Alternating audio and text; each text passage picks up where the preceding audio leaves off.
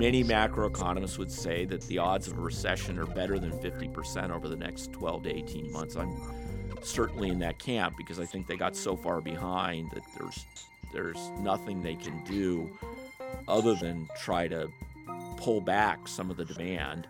Welcome to The Pie. I'm your host, Tess Vigeland. Economists are always talking about the pie how it grows and shrinks, how it's sliced, who gets the biggest share. In this show, we're talking about the most pressing matters of the day seen through the lens of economics. The Pie is a production of the University of Chicago's Becker Friedman Institute. And in this episode, we're talking about the Fed and its current campaign to bring inflation down from highs not seen in a generation. The central bank's most recent rate hike brought interest rates up yet again on everything from mortgages to car loans and credit cards. But the most recent inflation figures from the Bureau of Labor Statistics showed those hikes might be working. Prices rose at a slower rate than analysts were expecting. We're joined now for some explanation by Anil Kashyap, the Stevens Distinguished Service Professor of Economics and Finance at the Booth School of Business. Kashyap has served as an economist for the Fed's Board of Governors, consults for the Chicago Fed and the European Central Bank, and serves on an advisory group for the IMF. He's also an external member of the Bank of England's Financial Policy Committee. Anil Kashyap, welcome to the program. Thanks. Great to be here. I'd like to start by uh, just getting a sense from you of just how unusual a time we're living in when it comes to inflation, interest rates, high employment, and how that's all creating what what seems to me as as Jane citizen to be something of a bizarro warp in the post-pandemic economy. Is is that a fair assessment if if not exactly technical? The inflation and interest rate uh, configuration is extremely unusual. The unemployment rate hasn't really collapsed, at least in the United States yet um, it's it's still the labor market's still very very robust, yeah. and that's what's so challenging because you have this raging inflation. Um, interest rates have moved up a lot, enough to put a lot of pressure on the housing market, but firms are still hiring. And um, it still seems like in lots of places it's pretty easy to get a job. So take us through how we got here to high inflation, a Fed that's jacking up interest rates to levels not seen in decades. Is this all COVID? Is it the supply chain, gas prices, the hot job market, war in Ukraine? How did this unperfect storm come into being?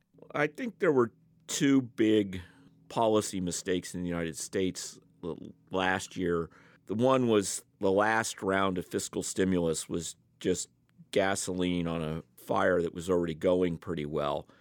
And then I think the Fed misread the economy and thought that they had as much room as was later judged to have been there in the 2008 2009 crisis, where maybe they didn't do enough. So the fiscal authority was very, very aggressive. You had these stimulus checks that are still not been spent. I mean, economists do these calculations where they try to figure out what happened to all that money, and you could you can kind of back in the envelope see that a lot of it is still sitting in people's bank accounts, which is mm. part of what's giving them the confidence to maybe not come back to work so quickly. And then you had this odd situation where it turned out early in the pandemic, you you know you were shut in, you were shut down, you couldn't really uh, spend on lots of things. So you had all this money in your pocket, but lots of the parts of the economy were closed, so people were buying TVs, cars, anything that they could get their hands on. The supply of those things was um, kind of limited in the short run, so that put a lot of upward pressure uh, on prices. And then because it seems like some people are hesitant to return to work and stock market was booming, so people's retirement accounts looked pretty good, they were able to maybe step out a little bit earlier than they planned. The result is it's very, very hard to h- hire people, and you can see that wages are starting to rise. And now you've you've found that also people searching for having a backyard, getting more space, meant that uh, rental markets have have shifted a lot, and so now you've got a pretty broad based inflation where now a lot of the pressure is in services and not just goods prices. Uh, but it's it's something we haven't seen in a long, long time. And so, you know, the Fed's on the case now, but they were pretty late to start. And I guess the active debate is do they push interest rates up all the way to where inflation's really uh, going to start to turn down? Or do they, they say, okay, we think we've done enough, we want to wait and see a little bit? The Fed's nightmare is that people say, well, you know, I don't care how we got here. All I know is inflation's up 10%, my salary's up 4%. I need a big raise again. And that's how that's how it becomes ingrained. Well, let's look at some ripple effects uh, of the Fed's actions over the last year or so, uh, both here and abroad. Uh, first, I want to ask you about one of the economic elements that the Fed has been watching, which, of course, as you have already noted, is the hot job market, high employment. And the economy just keeps adding jobs. Um, and this is described as something that needs to cool off, that this kind of employment picture is not a good thing. Can you explain that a bit? A bit of Fed 101. Why, how is it bad to have so many jobs for people? Why isn't 100% employment the goal? Well, there'll be certain people just coming and going from the labor market all the time. So the fact that there's a few people unemployed just because you may decide you're going to take a few months off between being in your your job and what what comes sure. next. So there's kind of frictional levels of unemployment. We're pretty close to where people think that might be right now.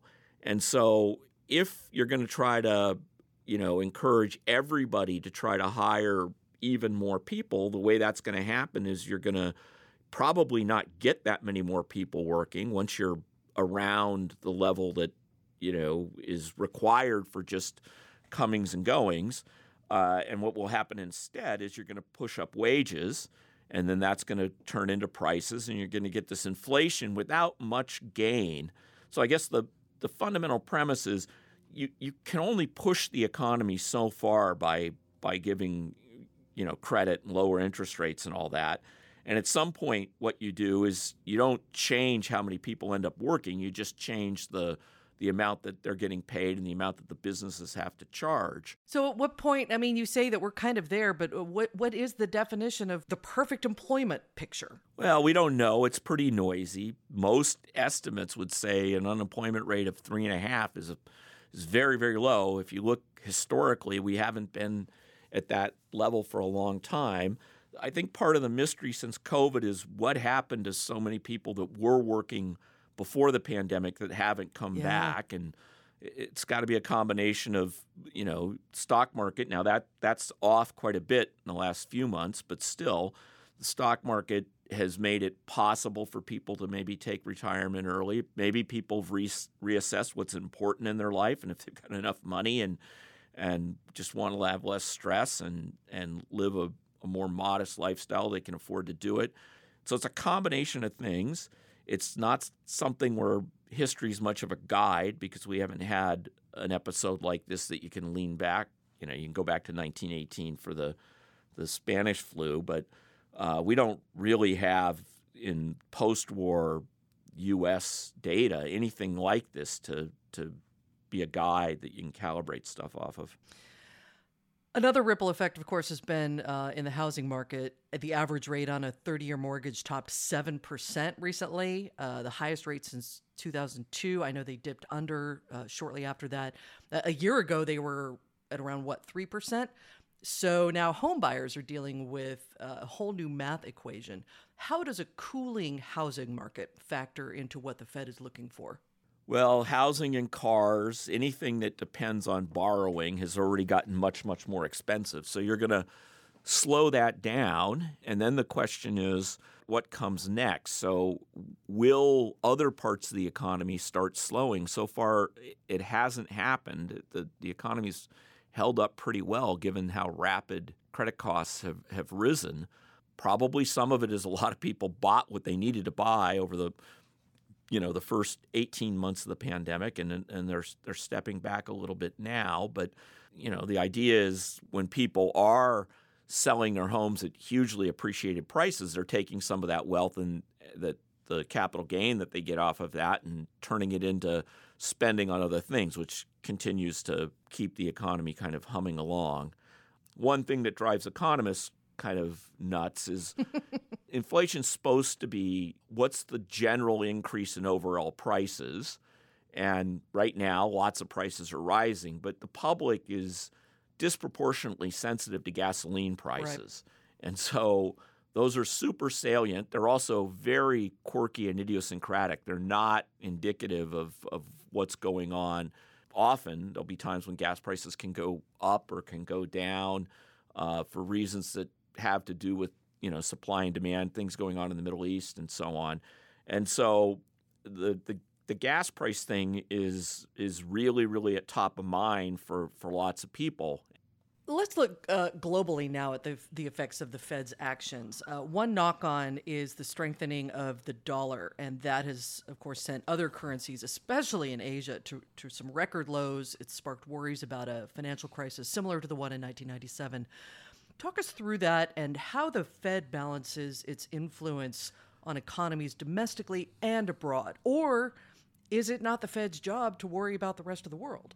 Yeah, that's what they would say. I mean, they they recognize first of all legally they're responsible for trying to deliver you know maximum sustainable employment and and modest inflation. They're not responsible for figuring out whether the exchange rate between the U.S. and Japan is at any particular level. Right. And so some of some of the uh, other countries have decided that they want to pursue a, a looser monetary policy. That means that you know the currencies in in many of these parts of the world are, are weakening.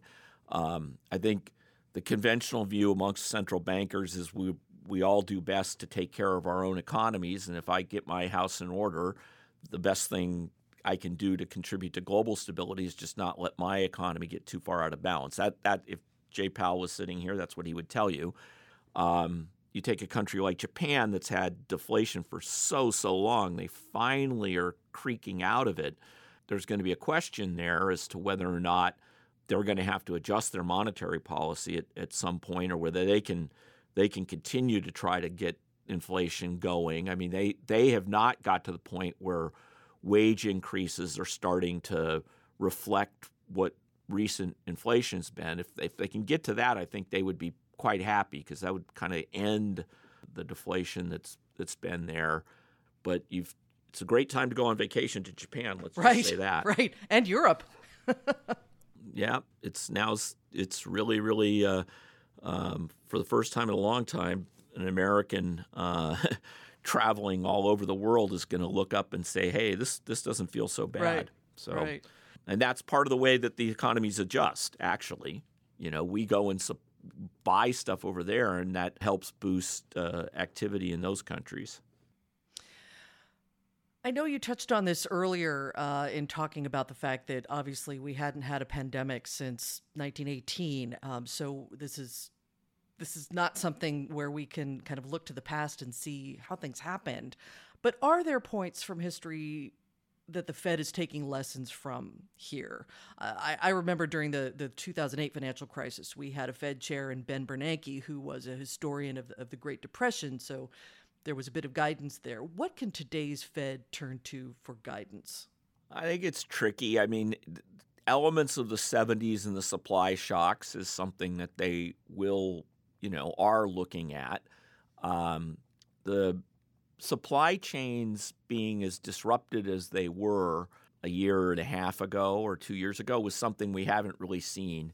I mean, if you look at the outsourcing, offshoring of so much production and having these um, supply chains that were kind of integrated where we've discovered parts of them might run through, say, China, which was shut down, was was something that was somewhat surprising. We we could have learned more. There was an earthquake in uh, Fukushima in Japan about ten years ago. Yeah, 2011. And when that happened, people thought, okay, well, you know, it's it turns out that that wasn't the central area of production for most of the Japanese economy, but there were certain parts and um, supply chains that were majorly disrupted. And uh, I think people were caught by surprise of how much disruption there was to the auto industry just because there were, you know, just these critical nodes that got got knocked out. That didn't get so so much attention during the pandemic, but looking back, that was a a sign that if you haven't mapped exactly how your supply chain uh, is working and depending on critical links, you you could wake up one day and discover, oh my gosh, you know, even though this is only 5% of what we need to make the car or make whatever we're doing, semiconductors or w- what have you, if, if that little critical node is not operating, we're in trouble. And so I think businesses will spend a little bit more time diversifying their supply chains so that maybe there's some regional variety, maybe there's eh, having multiple suppliers will be something that, that people think about a little bit more carefully. But that that takes a while to sort itself out. Um, and a lot of the initial supply chain disruptions are are kind of working their ways through. It's just by now we've spread into inflation's kind of in in most products. So now we're more like just other periods where inflation got high and the the initial impulse is less important than the fact that most items in in your purchasing basket are rising pretty sharply. So, Anil, what is the end game here for the Fed? People are still spending money, consumers are still out there buying things. The labor market is still strong. What does a good landing look like? What is there a primary indicator that they want to see change before they finally kind of start backing away from these very aggressive moves on interest rates? I mean, I think they tell you they're watching the labor market. If the labor market still is roaring along, there's no increase in unemployment. People, um, there's lots of vacancies for every job that's available. That's something they've been paying a lot of attention to.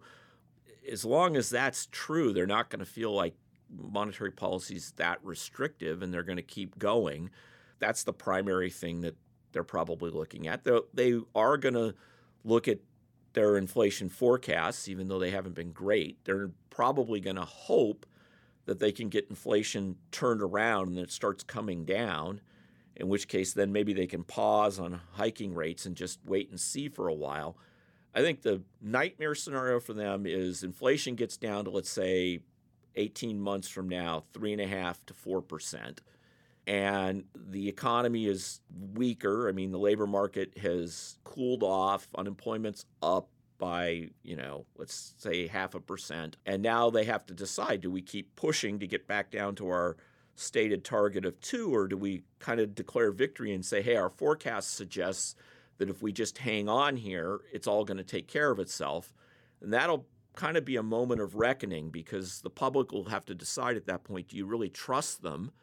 And are you going to stop demanding wage hikes to keep up with the, the past inflation that you've lived through and say, okay, I, I'm going to go back to where we were in 2019 when nobody thought about inflation? People weren't demanding pay increases to make up for inflation that, that caught them by surprise. And, you know, inflation was just something wasn't on everybody's radar. At three and a half or four, are people going to be content to do that? I don't know. It'll be a really difficult position at that stage if they really have to get forced to say, well, we have to make sure we get rid of this and we're not going to take any chances. So if it's a choice between overdoing it a bit and making sure that inflation does not become entrenched in the way everybody is making decisions, we'll take that chance.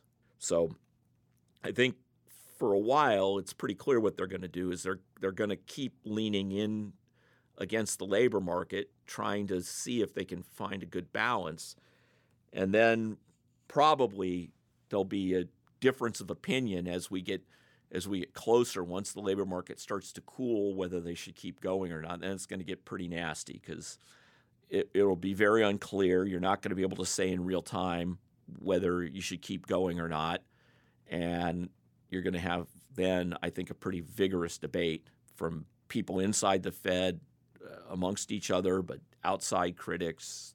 Politics will be pretty pretty nasty too because then we're getting closer to the presidential election.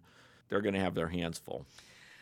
Well, then I'm curious um, that in, in describing uh, what the Fed could be thinking about, uh, I, am curious what your major concerns are at this moment in terms of what the Fed is doing, where that balance should fall between bringing down high inflation and sparking a recession. just really how concerned or worried are you about the current state of both the US and the global economies?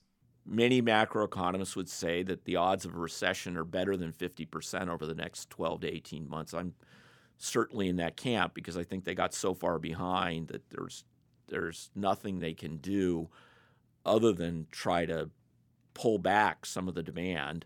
You know, if you had a time machine, you'd go back and you'd change policy a year a year and a half ago, but you can't do that now. You got to, you know, you got to play the hand you're dealt. So um, at this point, I think it's it's good that they're keeping their eye on the ball and that they realize that they've got to do something about the excess demand relative to supply. And if you're lucky, maybe the economy will recover more quickly, but it hasn't so far. And uh, I think that I don't think we're in recession now. The, the, labor market is just too tight. It's too easy to get a job to declare this a recession, even if it doesn't feel great. Whether six, eight months from now we're still going to be in that position, I don't know. Also, the problem they're going to have is this communications policy, the kinds of questions you're asking about, like why do you actually have to do all of this, and you know who's benefiting from from making mortgage rates go to eight or nine percent. Um, that's not intuitive to most people. We haven't had to do anything like this in a long, long time, and so they're going to face challenges, and it's going to be easy to pick on them. My my guess is they will try to just say, "Look, it's our this is what the law says we're supposed to do, and so we're going to do it. That'll put them in a much more visible spot than they've been, other than the global financial crisis, for most of the last 40, 50 years. Anil Kashyap, thank you so much for talking with us today. Thank you. The Pie is a production of the Becker Friedman Institute for Economics at the University of Chicago. If you'd like to keep in touch with the latest economic research from the University of Chicago, you can visit bfi.uchicago.edu slash subscribe. And you can sign up for our newsletter there as well. And of course, you can subscribe to The Pie on any of your favorite podcast platforms. Our theme music was composed by Story Mechanics, production assistance from the BFI Communications team. I'm Tess Vigeland, your host and executive producer. Thanks for listening, and we'll see you next time.